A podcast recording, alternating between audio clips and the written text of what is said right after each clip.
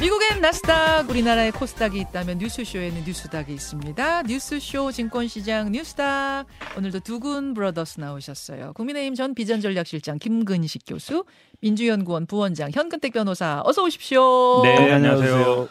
아니 두 분은 어떻게 휴가 휴가 안 가세요? 현 변호사님 휴가 안 가세요? 저는 휴가 가는데 이 뉴스 쇼만 피해서 갑니다. 이번 주말에. 아이고 감사합니다. 이번 주말 김근식 교수님. 휴가를 가야 되는데 예. 저는 이제 지역을 맡고 있으니까 예, 그래도 예. 지역에서 계속 있는 게 더 도움이 될 것 같고 주말에 그냥 우리 어머님 인사드리러 한번 고향이나 다녀올까 아, 고향이나. 잠깐 네. 잠깐 휴가. 아니 정치권도 분명히 지금 요번 주에서부터 다음 주까지 그렇죠. 휴가 시즌인 것 그렇죠. 같아요. 네. 7말 8초. 음. 먼저 윤석열 대통령은 8초에 어떻게 떠나는 거예요? 안 떠나는 거예요? 그렇게 이야기가 나오더라고요. 그러니까 본래는 이번에 뭐 수해도 희생이 많았고 음. 그다음에 지금 또 데, 캠프 데이비드 가야 되는 또 외교 일정도 있고 그래서 아마 휴가를 안 갈 생각이었는데 또 보면은 대통령이 안 가면 용산이 다 안 갑니다.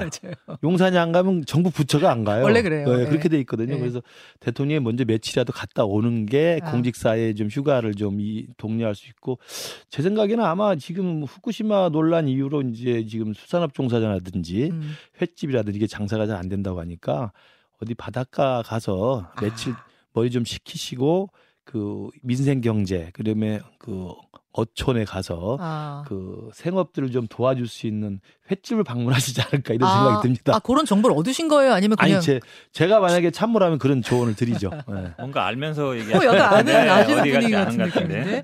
이재명 대표는 휴가 계획을 어제 아예 공개했더라고요. 네네. 보통은 이제 뭐 휴가계 이게 이거 또 마찬가지입니다. 당 대표도 가야 또 당직자라든지 밑에 원내 행정실이라든지 의원들이 똑같아요. 가거든요. 네, 맞아요, 똑같습니다 맞아요. 구조가. 그래서 현부라전도 가네 이제. 아니 뭐 저는 이거 아니 저는 미리 저는 뭐 핵심 당직자는 아니기 때문에 네. 미리 정해진 것던 건데 음. 아마 이제 내일부터 간다 그러고 지금 수도권 근교라 그러는데 저는 어딘지 잘 모릅니다. 잘 모르고 네. 지금 아마 뭐 그동안 좀 이제 문재인 대통령이 권했던 책 같이 가면 길이 된다 이게 이제 한국의 노동 현실을 좀 얘기한 거였고요. 음. 그다음에 난세일기라고 이제 김용옥 교수가 쓴 책을 읽겠다 그랬는데 좀 특이한 거는 넷플릭스 시리즈 어, DP 시즌 2를 보겠다. 이게 아시겠지만 DP 1이 되게 인기를 끌었어요. 네. 이 군대 어쨌든 부조리 문제를 나온 건데 음. 사실은 어찌 보면 그 당시에는 뭐 탈영병 문제 뭐 이런 거였지만 이제 군내 이제 부조리 고발하는 이런 거였거든요. 음. 이런 걸 보겠다. 그만큼 저도 사실은 요즘 넷플릭스 시리즈 많이 보고 있습니다. 사실 책 읽는 것보다는 그냥 탭으로 누워서 이렇게 편히 보는 게 제일 네, 편한 네, 것 같습니다. 여가 시간에. 네. 아니 저는 그 휴가 계획을 SNS에 올리면서 무슨 책 읽겠습니다까진 봤지만 드라마 DP 시즌 2 보겠습니다. 드라마 뭐 보겠습니다까지 공개하는 거는 처음 보는 것 같아서 되게 이례적이었어요. 그만큼 어찌 보면 시대가 좀 변한 거죠. 아, 이 책도 책도 사실은 거의 요즘 저 뭐냐 듣는 거라든지 아니면 예. 보는 걸로 하잖아요. 예. 뭐 어쨌든 뭐, 알겠습니다. 뭐 저도 좀 이거 이게 돌리다 보니까 뜨더라고요 랭킹에. 어, 어, 예, 그 왜냐면 이게 예. 그 맞- 마- 떠요, 많이. 보는 거에 예. 뜨잖아요. 어, 그래서 볼까 말까 고민하고 있었습니다. 예. 셀러브리티는 안 보시는지 모르겠습니다. 그건 다 그렇죠. 봤어요. 아, 그 나온 장면 봤어요. 나온 우리 장면. 김혁근님 나오는 거 어, 당연히 나온 거 봐야죠. 봤어요. 예. 봤는데. 아, 빨리 본론 들어가겠습니다. 아, 거의 본론 들어가겠습니다. 나오더라고요. 깨알 홍보. 예. 이번 주 뉴스닥 두 분이 골라오신 상한가, 하한가 키워드를 확인하죠. 김구식 교수님? 예, 제가 가져온 하한가는 명락 회동 후에 비명계 징계를 하한가로 가졌습니다. 현근태 변호사님? 저는 방송장악 이동관 끝내 지명 하한가로 잡았습니다. 예, 두 분 다 하한가 나란히 골라오셨어요. 먼저 김근식 교수님 키워드부터 좀 가보죠. 예. 명락 회동 후 비명계 징계 이 키워드 왜 골라오셨죠? 그렇죠. 그러니까 그 우여곡절 끝에 미루고 미루다가 이제 명락회동이 이뤄졌고 금요일에 그렇습니다. 예 이뤄졌습니다. 그랬는데 명락회동이 별 실속이 없었다라는 그 박, 박한 평가가 나오는 와중에 이번 주말에 또 보니까 그 비명계 권리당원들 모아서 음, 그 이재명 대표에 대해서 가처분 신청을 냈던 직무정지 가처분 신청을 냈던 그 유명한 분이 계시더라고요. 어, 권리당원 백모 씨 이렇게 그렇습니다. 나오더라고요. 예. 백모 씨. 그분에 대해서 율, 심, 그 징계를 하겠다. 음. 그래서 윤리심판원에서 징계위 회부했다는 보도가 나와서 아니 근데 그분 징계위 회부하는 사유는 뭐예요? 그러니까 이제 애초에 첫 그, 그분이 언론에 나왔던 것은 이재명 대표 첫 그 기소됐을 때 예. 그러니까 대장동하고 성남 FC 의혹으로 기소됐을 때 기소되면 당무자 당직자들 직무정지를 하게 됐잖아요. 예. 당원 80조에 의해서 그에 따라 직무정지 가처분 신청을 이분이 낸 거예요. 예. 당원들 서명을 받아가지고 음. 그러니까 사실은 이제 밑부인 게 맞죠. 찍혔죠. 근데 이번에 그걸로 징계를 하는 건 아니잖아요. 아니고 그렇게 유명해진 분인데 네. 이분이 어디 유튜브에 나와가지고 이러저러하게 또 그 이낙연 이제 이재명 대표라든지 송영길 전 대표를 이제 뭐 비판했다. 그래서 아. 당의 명예를 실추했다는 이유가 지금 윤리심판원에서 제명을 시, 아, 윤리심판 징계위에 해부한 이유입니다. 아. 그러나 그 이유가 뭔지도 지금 자세히 설명을 안 하고 있다고 그래요. 예. 그러니까 명 그러니까 제가 볼 때는 그냥 찍혔다가 이번에 제대로 한번 혼내주자 이런 식으로 지금 해석이 될 가능성이 있는 거죠. 어, 명락회동 다음 날 그렇죠. 예전 지난 봄에 그 이재명 대표 기소됐을 때 어, 당 그러니까 직무 정지하라고 가처분 가처분 냈던 그 네. 사람을 하필이면 징계 위에 회부하느냐. 네, 네, 네. 그 이유는 뭐라고 보시는 거예요? 저는 뭐 일종의 그 일벌 100개 아니겠어요? 우리 당도 과거에 뭐 이준석 파동이 있었습니다만 이게 당의 어떤 중심을 잡겠다. 그리고 당의 어떤 흔들리지 않고 뭐 리더십을 발휘하겠다. 이렇게 생각하는 분들은 거기에 대해서 조금 반항하는 세력에 대해서는 일벌 100개를 해낼 필요를 느낄 거예요. 비판의 목소리 차단하고 리더십 어. 그렇죠. 다 잡기 하려는 거 그렇죠. 아니냐? 그러니까 명낙회동 했으니까 이제 내가 이낙연 대표 만났고 일단 그림은 찍었고 인증샷은 했으니 어. 이제 뭐 한 거 아니냐? 그러면 어. 이제 우리 길대로 간다. 뭐 마이웨이 하자. 그러면 대표적인 게 그 백모 씨 아니겠습니까? 그럼 어. 백모 씨 딱 징계하면 어 명낙회동 하고 그대로 우리 이재명 대표는 어, 마이웨이로 가는구나 이런 인상을 심어주기 아주 족한 사진이죠. 이게. 자, 현 변호사님, 이 공교로운 상황 어떻게 보세요? 이게 뭐 우연히 벌어진 건 아니고요. 이제 아마 그 두 분의 만남은 우연히 뭐한 벌어진 게달 전부터. 계속 했던 거고 이게 사실은 이제 통보가 27일 날 갔다는 거기 때문에 음. 징계 청구는 그 전에 이제 들어간 거고요. 지금 이분이 워낙 뭐 유명한 분입니다. 왜냐면 유튜브에서 뭐라 그랬냐면 음. 이재명의 마인드는 조폭 마인드다. 그다음에 뭐 칼잡이 고용한 것 같다. 송영길 대표가 뭐 검찰청 나가서 생떼 부린다. 어. 그다음에 이 약 대리 처방에 대해서도 이재명 대표가 타먹었다. 뭐 이런 식으로 얘기를 했고 음. 그다음에 이, 이 불체포 특권 포기했을 때도 무슨 소리 야, 앞에는 얘기 않겠습니다만 이렇게 음, 얘기하면서 음. 굉장히 이제 유튜브에서 당내 분열을 조장하는 뜻된 얘기를 했고 이게 어찌 보면 길게 보면 이제 이것까지 넘어가는 거예요. 예전에 물론 이분이 직접 뭐 했는지 약간 관여도 돼 있는 것 같은데 예전에 이제 대선 때 경선 불복하고 그때도 막 가처분 신청하고 막 이랬었거든요. 네. 그때도 사실은 징계된다 얘기 많았는데 더- 이분이었어요 그때도? 음, 이분도 아마 좀 거기 관여했던 걸로 알고 있습니다. 그리고 이제 지지 선언까지 했었어요. 윤석열 대통령에 대해서. 고, 그거는 내가 지금 이제 명확하게 잘 모르겠습니다만. 음. 그런데 어쨌든 이게 당내에 이제 갈등 상황이 쭉 이어져 온 연속적으로 그러니까 경선, 불복, 음. 지지 선언 그다음에 지금 계속 어찌 보면 비판하는 상황이기 때문에 이걸 징계해야 된다는 목소리는 옛날부터 계속 있었습니다. 음. 예, 왜냐하면 해당 행위 아니냐라는 얘기 있어서 이번에 뭐 맥락해동과 직접 뭐 관계는 없는 것 같고요. 뭐 제가 보기에 어느 당에서든지 예를 들어 당내 뭐 분란을 일으키거나 뭐 좀 이런 부분에 대해서는 징계 문제는 항상 나오는 부분입니다. 그냥 해당 행위자에 대해 해야 할 일을 한 것뿐인데 공교롭게도 그 시기가 명락회동 바로 뒷날이 된 것뿐이다 이 말씀이신 거예요, 김 교수님? 저는 뭐 우리 당에서도 어, 이준석 대표 파동이 있을 때 보면 징계를 많이 했잖아요. 네. 그러면 그 당 대표라든지 음. 아니면 정말 당의 핵심 당직이라든지 아니 그 발언권이 굉장히 센 사람들을 중심으로 어 문제가 되는 발언에 대해서 문제 삼아서 할 수는 있어요. 예. 그러나 권리당원이라는 건 잘 아시면 평당원입니다. 평당원. 예.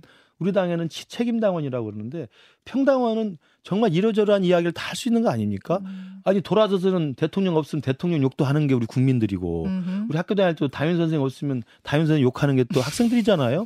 그까지 다 일일이 잡아가지고 너 그런 말 했어? 너 임마 그 잘못한 거야. 너 왜 어떻게 감히 나를 비판해? 이렇게 징계한다는 게 이게 민주주의 정당에서 할 일이냐 이런 말씀 드리고요. 그러면 김 교수님 예, 예. 백모 권리당원 백모 씨에 대한 징계는 친 이낙연계 이낙연 전 대표를 향한 어떤 시그널이라고 경고죠. 그러니까 제가 이제 이 이야기를 하면 당연히 그 지난주 금요일 명락해동까지 이제 이야기를 해야 되는데 예, 예. 명락해동에서 과연 사진 찍은 거 말고 무슨 그 생산적 의미가 있었겠느냐라고 다 외부의 시선에서는 전부 뭐 박한 결, 평가를 하잖아요. 메시지가 나오긴 나왔어요. 이재명 대표는 당의 화합. 그렇죠. 이낙연 대표는 당의 도덕성 그렇죠. 회복. 그 동상이몽이라고 다할 수밖에 없는 거죠. 그러니까 그런 와중에 그 다음날 바로 이 백모 씨라고 하는 사람 권리당원일 뿐입니다. 그리고 그 정도 쓴소리 할 수 있는 거 아닙니까? 우리 현 변호사님 이야기한 그 사람이 했던 이야기 나오던데 그건 우리 당에서도 당 지도부에 대해서 이건 오히려 뭐 지금 이준석 대표나 비윤계에서는 매번 그것보다 더 센 이야기를 해요. 유승민 어. 전 대표가 더 센 이야기를 하잖아요. 예. 그렇지만 그냥 그런가 보다 하는 거거든요. 근데 권리당원이 뭐 송영길 전 대표 음. 사건이나 이재명 대표에 대해서 이러저런 쓴소리 한 것에 대해서 명예를 실추했고 모욕했다 이렇게 징계를 한다는 것은 제가 볼 때 다분히 감정적인 경고성 시그널이라고 봅니다. 경고성 시그널 현 변호사님. 이분이 뭐 단순히 그냥 일평당은 아니고요. 유튜브 음. 채널을 운영하면서 굉장히 유명하신 분입니다. 당내에서는. 그래요? 네, 그 당시 이제 경선 때도 이 어. 경선 불복 시를 주도하면서 좀 어찌 보면 이제 논란이 됐었고요. 그다음에 이번에 이제 직무정지 가처분 신청에도 이어져 왔는데, 그러니까 계속 어쨌든 특정 특히 뭐 그 당시에는 경선 후보를 그다음에 지금은 이제 대선 후보였죠 그 당시에는 지금은 이제 당 대표를 공격하고 있는 그- 음. 그러니까 어느 날 갑자기 이런 게 아니라 꾸준히 여기 해왔다는 거예요. 음. 그 전에 계속 이제 경고성 얘기들은 들어갔었고요. 그렇게 본다 그러면 뭐 말씀처럼 단순히 뭐 평당원들은 뭐든 해도 된다. 사실 우리 당내에서 이 그 당원 게시판이라든지 여기서 계속 끊임없이 이제 논란이 되고 막 이런 것들이 음. 좀 어찌 보면 그거를 약간 주도하는 분 중에 한 분이에요. 어. 예, 그러니까 그냥 일개 평당원은 아닌 거죠. 이름 없는 목소리는- 평당원은 아니다. 음, 저는 알겠습니다. 예. 비슷하게 우리 지역구에서도 뭐 이러저러하게 공천 과정에서 탈락되거나 아니면 뭐 비난을 받거나 이런 분들이 있으면 음. 결국은 돌아서서는 제 욕을 합니다. 음. 당위병리 욕을 많이 해요. 다 어. 들리죠. 그것도 아, 아, 주 아, 돌아서 들어와요? 그럼요. 다 들어오죠. 어. 지역에서는 개 한 마리만 들어와도 다 소식이 들어오잖아요. 근데 좁아 좁으니까. 네, 그, 예. 근데 그런 비난을 하고 다니고 음해를 하고 막 해도 그냥 제가 그런가 보다 하고 놔두지 음. 그 사람 제가 해서 사실은 운영위원 여러 가지 징계 해부할 수 있거든요. 아. 안 합니다. 저는 그게 올바른 리더십이라고 봐요. 알겠습니다. 이 공교로운 이, 이 상황을 보는 두 분의 시각이 완전 다른데, 김 교수님. 아무튼 이재명, 이낙연 두 전현직 대표가 만났거든요. 정말 네. 우여곡절 끝에 만났는데, 앞으로 당에 어떤 영향을 미칠까? 예. 앞으로 당은 어떤 방향으로 이 흘러갈 것인가? 전 이, 어, 이게 궁금해요. 저는 일단 서로 갈등이 있는 두 분이 만나는 것 자체는 긍정적 평가해야 된다고 봅니다. 예. 어느 정당이든 아니면 정치권에서도 서로 간에 좀 앙숙이 들여도 만나서라도 푸는 음. 게 필요하기 때문에 저는 음. 긍정적으로 보는데 과연 성과가 있었느냐에 대해서는 저는 성과는 전혀 없었다. 두 가지 이유인데 하나는 서로 강조하는 방- 강조점이 완전히 다르잖아요. 네. 이재명 대표는 단합. 그럼 음. 나를 중심으로 좀 밀어달라는 거고. 음. 이낙연 대표는 민주주의 회복과 도덕성 회복. 예. 이건 뭐냐면 당신 물러나라는 이야기예요, 사실은. 아, 당신 아, 물러나라는 얘기예요? 도덕성 회복이 무슨 이야기겠습니까? 어. 다 갑자기 아직담중에 홍두깨씨로 도덕성 회복하자는 이야기 면전에서 하면 그게 뭐겠어요? 잠깐 여기서 질문. 예, 예. 질문. 정치평론가 장성철 소장님이 네네. 지난 주 말쯤에 이재명 대표 10월 사퇴설을 저녁 프로그램에서 이야 한판 승부에서 얘기를 했습니다. 그러면서 후임은 K 의원이다까지 이야기한 것이 주말 사이에 뭐 일파만파 정치권에서 파장을 낳았는데 뭐 요 관련해서 들으신 얘기 있어요? 아니요, 그러니까 그 전부터 이재명 대표 사법 리스크는 일관되게 지속될 거기 때문에 또 이번에 또 쌍방울 대북 송금이 또 이제 임박하고 있잖아요. 그렇기 때문에 민주당 내에서는 내년 총선을 앞두고는 이대로 갈 수 없다는 위기감이 당연히 있죠. 그걸 이낙연 대표도 알 것이고 비주류는 다 알 거예요. 그러면 명락의동에서 이재명 대표 면전에서 화해하자고 만난 자리인데 민주주의 회복이라는 것은 아까 말씀드린 비명계에 대한 음해나 탄압을 하지 말라는 이야기고 도덕성 회복은 당 대표 당신이 갖고 있는 사법 리스크는 스스로 책임지라는 이야기예요. 음. 그 이야기 아니고 무슨 이야기겠어요? 그건 당연히 이재명 대표 체제는 안 된다고 하는 비명계 내지는 비주류의 거센 반격이 지금 예고돼 있다. 이제 예고돼 그러면서 있다. 장선철 소장은 어디선가 지금 주소 들은 이야기를 전언을 한 거죠. 자, 이거는 현근택 변호사님한테 네. 질문하는 게 좋을 것 같습니다. 장성철 소장이 언급한 이 이재명 대표 10월 사퇴설 후임은 K 의원이다. 이게 그냥 아, 본인의 어떤 분석, 전망 차원을 넘어서 어, 어딘가로부터 들은 정보라는 겁니다. 확실한 정보라는 것 같아요. 어떻게 생각하세요?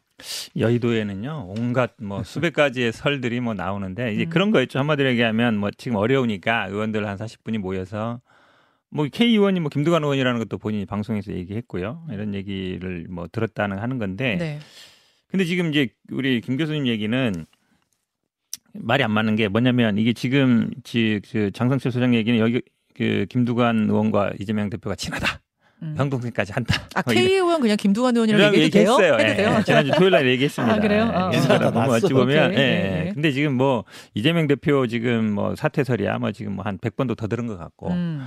그다음에 이 정치가요. 예를 들어 우리가 이게 그림을 딱 그려요. 네, 이 사람 밀어주면 이 사람이 음. 다음에 대표되고 음. 그 되는 적을 한 번도 본 적이 없어요. 예, 그렇게 안 됩니다. 그러니까 제가 보기엔 이거는 약간 자가 발전 가능성이 있다. 여러 가지 시나리오 중에. 아, K 의원의 자가 아니 발전? 모르겠어요. 어딘지 모르겠지만 뭐 그럴까지 모르겠는데. 아 소스가 K 의원이나 K 의원 주변일 가능성이 모르죠, 있다. 제가. 그건 모르겠는데 어. 어쨌든 정치권에는 자가 발전이 굉장히 많습니다. 많은데 저는 이 얘기 하고 싶어요. 그래도 이재명 대표랑 이낙연 전 대표는 만나서 이런 얘기라도 해요. 음. 근데 우리 윤석열 대통령이나 예전에 경쟁했던 홍준표 대표 지금 당장 징계해서 지금 당을 나가니 많으니 그래요. 어. 만났다는 얘기 잘 못 들어봤어요. 아. 유승민 저 그때도 경쟁했던 분이잖아요. 네. 지금 거의 맨날 쓴소리하고 이러잖아요. 안 네. 만나잖아요. 아, 아. 저는 이제 만나는 것 자체도 의미가, 의미가 있다. 있다. 만남 자체 보고 의미가 있다. 지금 어찌 보면 의미 있다고 이야기해줬죠, 저도. 아 그렇긴 한데 그러니까 자꾸 이제 그 거기서 뭐 물러나라 뭐 책임지라는 얘기 얘기 자꾸 이제 그 희망 사항이죠. 희망사항. 가라는 알겠습니다. 이제 알겠습니다. 얘기인데 네. 제가 보기에는 뭐 정치권에서는 사실은 뭐 여러 가지 예를 들어 비대위 하면 비대위원장을 누구 하느냐 음. 그럼 이제 또 우리 당 같은 경우에는 8개월 임기가 남으면은 이제 전당대회를 해야 되는데 음. 지금 8월까지 임기니까 올해 12월 전에는 전당대회를 해야 돼요. 음. 그럼 이제 뭐 당대표 누가 할 거냐 뭐 이런 얘기도 막, 막 이렇게 시나리오도 나오거든요. 근데 음. 비대위원장 뭐 당대표 나가면 누가 나가고 누가 나면 누굴 밀어주고 누가 되고 이런 것들은 제가 보기에 그 다 따지려면 100가지도 넘어요. 알겠습니다. 경우에서. 알겠습니다. 제가 사실은 이제 민주당의 주말 사이에 돌아간 일 중에 한동훈 법무부 장관과의 설전, 예. 한동훈 박주민 설전을 좀 준비해 놨는데 지금 시간 관계상 일단 현 변호사님의 키워드를 가고 예. 가고 시간이 남으면은 요 이야기를 다시 돌아오는 걸로 네. 할게요. 현 변호사님이 골라오신 키- 키워드 지금 이제 뭐 이동관 어쨌든 특보가 이제 지명은 됐지 않습니까? 예. 두달 정도 아마 전에 지명이 됐는데 아까 이제 인터뷰하는 거 박성정 의원 얘기는 들어봤는데요. 예. 들어보면 결국은 이제 뭐 일공영 다 민영화 하겠다. 그러면 이제 KBS이라든지 그다음에 뭐 MBC라든지 민영화하겠다라는 취지로 보여요. 음. 어, 근데 과연 그러니까 지금 뭐 국제적인 기준 자꾸 얘기하고 이러고 계신데 에, 시장의 자율에 맡겨서 스스로 하는 거 하고 예전에 우리가 미디어법 만들고 막 이렇게 강제적으로 사장 내보내고 이러면서 하는 거랑 같으냐. 그러니까 그거는 방송의 사정이나 각국마다 다를 수 있는 거거든요. 물론 다 공영이 될 수도 있는 것이고. 근데 결국은 지금 방향은 정해진 것 같아요. 보면은 이제 지금 MBC 뭐 대주주를 할 수 있는 방부진에 대한 감사도 실시하고 패턴 음. 똑같습니다. 특정에 영향이 있는 부대에서 감사하고 문제되면은 수사하고 기소해서 그 사람 끌어내리고 그 다음에 거기에 에, 본인들이 원하는 사람 앉히고 그를 통해서 바꾸고 결국은 뭐 KBS도 그렇게 할 것이고 MBC도 이제 그 수준으로 들어갔고요. YTN도 뭐 그렇게 할 걸 보는데 이게 우리가 뭐 기시감이 있지 않습니까? 기시감. 15년 전에 그쵸. 그러니까 어. 사장 내보내고 감사하고 수사하고 그또 저항하는 노조원들 또 징계하고 해고하고 내보내고 이렇게 하고 있거든요. 이제 그게 다시 반복될 것이다 이렇게 보고 있습니다. MB 언론 장악 시즌 2? 네. 뭐 그런 생각하시는 거예요, 네. 김근식 교수님? 일단 이동관 지명자에 대해서 인사청문회를 해야죠. 그러니까 음. 제기되는 의혹 좋습니다. 그리고 제기되는 의혹에 대해서 당사자도 해명할 기회를 줘야 되고 음, 야당도 자신 있으면 인사청문회에 불러서 음. 따지고 또 새로운 추가 의혹이 나오거나 움직일 수 없는 정말 빼박 증거가 있으면 자료를 제시하고 네. 그렇게 해서 낙마시킬 수도 있잖아요. 음. 근데 저는 인사청문회 자체를 안 하려고 하는 분위기 그리고 아예 처음부터 그냥 당신은 그냥 애초부터 안 되는 인간이야 음. 이렇게 낙인 찍게 하는 것은 저는 대통령의 임명권에 대한 정면 도전이고 어. 그 인사청문회라는 것은 국민을 대신해서 국회에서 그 후보자를 불러가지고 검증을 하는 거 아니에요. 음. 그럼 그 검증을 제대로 해주기를 바란다는 말씀을 드리고 그 이유입니다. 지금 현 변호사가 말씀하시는 우려는 그 이유 상황이에요. 이동관 후보자가 그래서 이제 정식으로 바- 취임을 하면 네. 그 다음에 방송장을 할 게 아니냐라는 지금 음. 우려를 보여주는 건데 네. MB 정권으로 교체됐을 때 그 MB 정권 초기에 방송 장악 시도가 이- 있었고 뭐 노조들 저항이 있었고 파업이 엄청났잖아요. 엄청났죠. 그 이후로 사실은 방송계가 완전 멍이 든 겁니다. 네. 그러면 그 책임의 잘잘못을 따시기 전에 그렇게 또 정부가 어떻게 이 지침을 내리고 그 정부의 지침과 인사에 대해서 노조원들이 음. 매일 파업하고 방송이 비정상화되고 음. 이런 것들을 20년 전에 했던 걸 또 도돌이표로 할 수는 없잖아요. 음. 저는 그래서 취임 이후에 생기는 그런 정면 충돌 양상은 이동관 위원장도 자제해야 되고 음. 저는 노조도 자제해야 된다고 생각합니다. 그런 걸 다시 볼 수 다시 볼 수는 없잖아요. 저는 그래서 그 이후에 취임한 이후에는 공영방송 체제가 과연 어떻게 하는 것이 바람직한지 이 변화된 이 언론 매체 환경 속에서 21세기 대한민국 방송이 어떻게 가야 되는지에 대해서 무슨 강압적으로 하려는 게 아니라 다 이야기를 들어보고 음. 공론화하고 토론하고 방향을 잡아서 여야가 머리를 맞대서 음. 논의를 해보자는 거죠. 그걸 왜 꼭 이동간 특보가 해야 되느냐라는 질문이 나오는 것 같아요. 이렇게 해도 반대가 많고 이제 과거의 어떤 행적들 때문에 네, 얘기가 네. 많다면 다른 대체제는 없겠는가 이 부분인 것 같은데요. 그러니까 왜 굳이, 이동가는 굳이. 안 되는가에 대해서는 반문할 수밖에 없죠. 어. 이게 일종의 낙인 찍기인데 처음에는 학폭 때문이라고 그랬어요. 네. 학폭은 방송 그 미래나 방송 비전과 상관없는 거잖아요. 방송을 어떻게 읽겠다는 거 취지하고는 음. 학폭은 개인 사생활 문제인데 이걸로 제-. 어, 이걸로 문제 제기했다가 이게 해명 일정 정도 되니까 그 다음에는 국정원 무권 가지고 가야게. 어. 국정원 무권도 사실은 제가 말씀드립니다만 그 박형준 시장 부산시장 보궐선거 나왔을 때 똑같은 유형의 문제 제기가 있었고 고소 고발에 들어가서 대법원 무죄가 난 사안입니다. 음. 그리고 그 다음 안 되니까 이제 나오는 게 아, 방송 그 개를 장악하려는 게 아니냐 음. 이게 나오거든요. 음. 그러니까 저는 개인적인 신상과 관련된 문제 제기를 하는 건 하고 네. 그다음에 방송계를 어떻게 지금 21세기 대한민국 방송계를 네. 새롭게 생태계를 만들 것이냐는 생산적으로 논의를 하면 되지. 알겠습니다. 당신은 절대 안 된다라고 미리 낙인 찍는 건 문제가 있다는 미리 거죠. 낙인 찍기를 할 필요가 없다. 그렇죠. 선입관 갖지 말아라 그 말씀이신데 일단 하나만 확인할게요. 민주당이 인사청문회 자체를 보이콧하는 거 결정 난 겁니까? 결정 난 건 아닌 것 같습니다. 그래 그런 얘기들이 있다. 왜 그러냐면 인사청문회를 하면 뭐 하겠습니까? 지금 뭐 통일부 어. 장관도 그렇고 인사청문회 해도 그냥 거기서 뭐 부적격이 되든 책택하든 안 하든 그냥 임명해 왔거든요. 그리고 이동관 특보는 저는 저 개인적으로는 네. 인사청문회를 하는 게 오히려 명분을 줄 수 있다는 면도 봐요. 어 인사청문회까지 했는데 뭐가 어. 문제야 이럴 수 있는 거거든요. 근데 아까 박성준 의원은 민주당이 자신 없어가지고 지금 청문회 안 하는 거다 이렇게 얘기하시던데요. 이미 논란이 학폭 논란 뭐 많이 되지만 지금 현재 지금 초등학교가 가장 문제되고 뭐가 되고 있겠습니까? 학부모의 갑질이거든요. 근데 이 당시에 이사장한테 전화해서 그냥 뭐 알아만 봤다 그러는데 결국은 학폭이 안 열렸거든요. 네. 그리고 시험 뭐 학기 맞춰서 전학 가게 해달라는데 그렇게 됐습니다. 그러니까 사실은 학폭이라는 거는 아시겠지만 학폭이 열리는 순간 기재가 되게 돼 있어요. 네. 학생 생활 기록부에 그게 가장 큰 중요입니다. 그 열리는 게 전에 합의가 됐다는 거 아니에요, 근데? 근데 이게 사실은 그 전에 이제 지금 그때 당시 아마 피해 기재된 분은 네 분으로 알고 있는데 예. 한 분은 이제 합의가 됐다는 건데 다른 예. 분들 얘기는 아직 안 나오고 있고요. 어. 그 다음에 사실은 이게 한참 지난 후에요. 이게 학폭이 안 열리는 거는 그 당시에 바로 그 자리에서 어 미안해 이건데 네. 한참 지난 다음에 거의 1년 가까이 지난 다음에 어뭐 합의했다. 이거는 사실은 문- 말이 안 됩니다. 그래도 학폭은 열어야 되는 것이고 지금 이제 국정원 문건도요. 그 보면 이제 국정원이 방송 패널들의 성향을 분석하고 방송 진행자의 성향을 분석해서 이 사람 안 돼. 돼. 이미 이제 지금 여당이나 여당 측에 가까운 데서는 이미 나오고 있잖아요. 지난번에 뭐 이런 패널들 빨간색, 파란색, 검정색 이미 분류하고 있거든요. 음. 이 사람들 빼라는 얘기가 이미 나올 것 같고 가장 중요하게는 언론인들이 지난번에 언론인 상대 여론조사도 보면 한 80% 이상이 반대한다는 거예요. 대부분의 언론 단체들도 다 반대 성명을 내고 있고 이런 거 보면 그렇게 경험이 풍부하고 지금 인맥도 화려하고 방송계 인맥이 화려하다는 거잖아요. 음. 그다음에 그만큼 방송의 경험이 많은데 음. 왜 언론이나 언론 단체들이 반대하겠습니까? 이분이 예를 들어서 전혀 과거에 그런 경력이 없는 분이면 그럴 리가 없어요.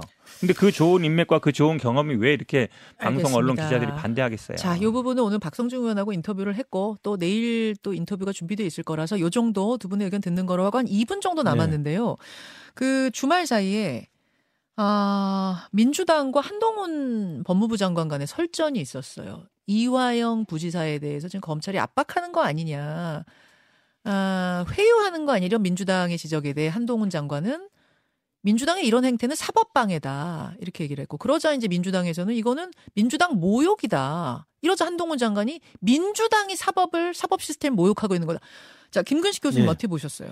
저는 이제 민주당과 한동훈 장관이 주말에 계속 열일하면서 서로 입장문 내고 싸우던데요. 네. 저는 사법방해라고 하는 한동훈 장관의 그 합리적 의심, 그건 온 국민이 이렇게 생각할 겁니다. 왜냐하면 지금 속속들이 들어가고 있는 것처럼 쌍방울 대북송 관련해서 이화영 부지사의 진술이 번복됐다는 보도가 나오자마자 이화영 지사에 대해서 관심도 없던 민주당이 총체적으로 움직이잖아요. 박찬대 수석 최고가 이화영 측 최측근을 용인 그 지구당 위원장을 만나고 그리고 이화영 지사 부인하고 전화통을 하고 이화영 지사 부인이 입장문을 내고 이화영 지사 부인이 면회도 잘 안 가시던 분이 변호사를 데리고 면회 가가지고 이화영 지사로부터 무슨 자필 입장문을 받아내오고 그리고 민주당 의원 4명이 가서 연좌농성하고 민주당 의원들 특별면회 줄 서서 선, 신청하고 개딸들이 영치금 보내는 거예요. 일련의 과정이 다 누가 봐도 총체적이고 전방위적으로 입을 막으려고 하는 사법방해이자 제가 볼 때 사법방해 너무 큰 죄기 때문에 음. 제가 볼 때 조금 유화적으로 표현하면 진술방해예요. 너 말하지 마라. 진- 법정에서 절대 그 이야기 하지 마. 진술 방해를 하고 있는 거죠. 자, 현 변호사님. 사실은 뭐 이런 일 예를 들어 정치적인 사건에 대해서 뭐 항의 방문 가고 그다음에 정치인들에서 뭐 편지 보내고 이런 건 뭐 항상 있어 왔는 일이고요. 이거를 뭐 사회방해라 할 수는 없는데 저는 유익 있게 본 게 서로 뭐 그런 공방은 좋은데 음. 사실은 지난 주말인가요? 민주당에서 그 보도자를 낸 게 제가 항상 해왔던 얘기예요. 지금 음. 쌍방울 사건의 핵심은 쌍방울이 돈을 투자해서 대북 사업 테마로 나눠서 주가를 띄워서 돈을 1, 2천억 벌었다. 예. 왜 이거 수사 안 하냐? 음. 이거였거든요. 그 얘기에 대해서 한동훈 장관은 한 마디도 안 했어요.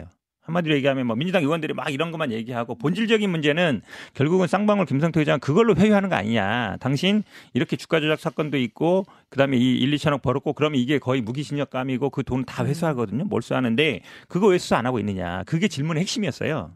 근데 그 부분에 대해서는 아 김성태 회유하고 있다라고 얘기하고 있는데 음.